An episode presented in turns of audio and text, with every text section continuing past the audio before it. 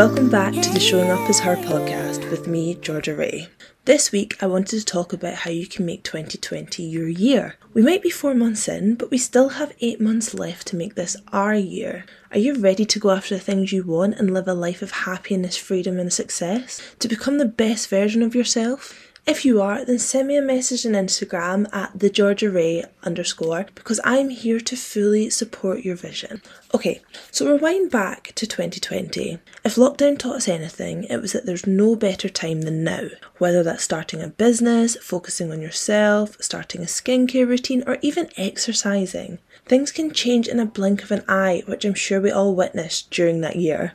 People lost jobs overnight and had to find a way to look after themselves and their family and bring in an income during such an unprecedented time. 2020 was the year many small businesses started as people chose to finally follow their passions and make it work because it had to work. They realised that even a 9 to 5 job didn't have the security everybody thought it did. So why not do something you love and can profit from? Self care also became very important during lockdown, looking after your skin, your body, and your mental health, which a lot of people had been neglecting. In my opinion, TikTok definitely helped with that and had a huge impact. People were posting their skincare routines, their workout routines, and even their morning routines. It inspired others to look after themselves, but also helped the people posting to stay consistent as their audience were loving their content. I can certainly say for myself, during lockdown, I started to look after my skin a lot better than I had been previously. My skincare routine before had just been moisturising my face with my eczema cream and taking makeup off with a wipe.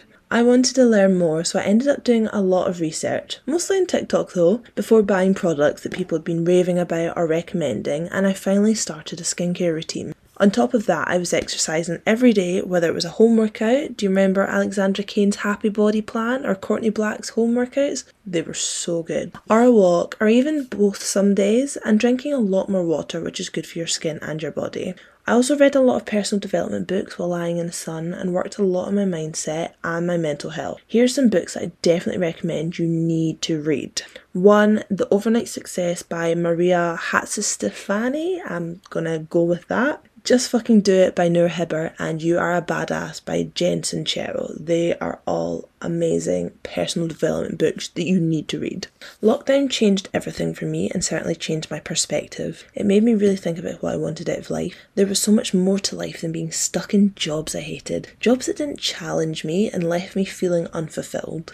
I realised it was more than possible to be able to do something I loved, but also have the freedom to travel and work from anywhere, which is what I wanted more than anything. I longed for that freedom to no longer feel trapped. I get to decide my hours and when I want to take my holidays, not by someone else.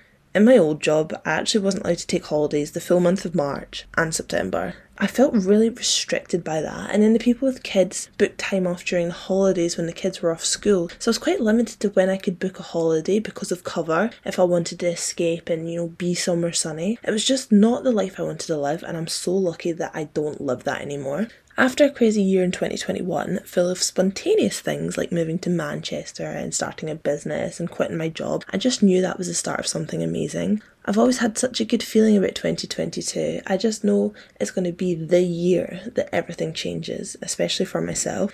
I feel like 2020 was the year of realization because of, you know, lockdown and COVID and everything. 2021 was the year of planting the seeds, and 2022 is the year of reaping the rewards. So let's talk about how you can make 2022 your year. First of all, what are your goals for this year? Think of things like what kind of job do you want to be working, or do you want to be working for yourself? How much money do you want to be making? Where do you want to be living? Do you want to have your own place, maybe in a new city, or move abroad? Is there anything in your life you want to change or do more of? It could be working out four days a week, removing negative people from your life, reading more books, creating more time for yourself. Think of things that are going to make you feel better because this year is your year and all about you. We are showing up as the best versions of ourselves, remember. I want you to really think about what I'm going to say next. By the end of 2022, where do you want to be and what do you want to be doing? Either visually picture it, or if you prefer, grab a pen and paper and write down exactly what your life is like by the end of the year. The reason I use the term what your life is like and not what it could or will be like is because we are making it happen. By writing it down or visualizing it, we are putting it out into the universe and saying, Hey, universe, this is a life I will be living by the end of the year. Send me your support to get me there. And the universe is going to send you all sorts of signs. Some will be easy to notice, others won't. Some will really challenge you and make you question a lot of things. But we need to remember to stay resilient and believe in ourselves always. So, when you were thinking or writing about what your life is like by the end of the year, were you smiling? That smile is true happiness as you picture what your life is going to be like in eight months' time compared to where you are right now. The growth you will have had in such a short space of time is going to be huge, and I'm so proud of you for believing in yourself. When I do this exercise, I have the biggest smile on my face, like a Cheshire cat grin, because I know and feel myself that in eight months' time I am going to be abundant in all areas of my life. I am internally and externally going to be filled with joy and happiness, knowing that I am showing up as the best version of myself every single day and living my life exactly how I want to and by my choice. Not by chance or luck, but because I worked for it. I did the things I needed to do to get here. I hope you've enjoyed this episode of the podcast. It's a short and sweet one this week, but it's something that I just wanted to chat to you before we got too far into 2022. And again, I want to say how grateful I am for everybody who listens in every week and would love for you to share with friends and family who you think would also enjoy listening. Hope you have a great hump day and I'll see you next week.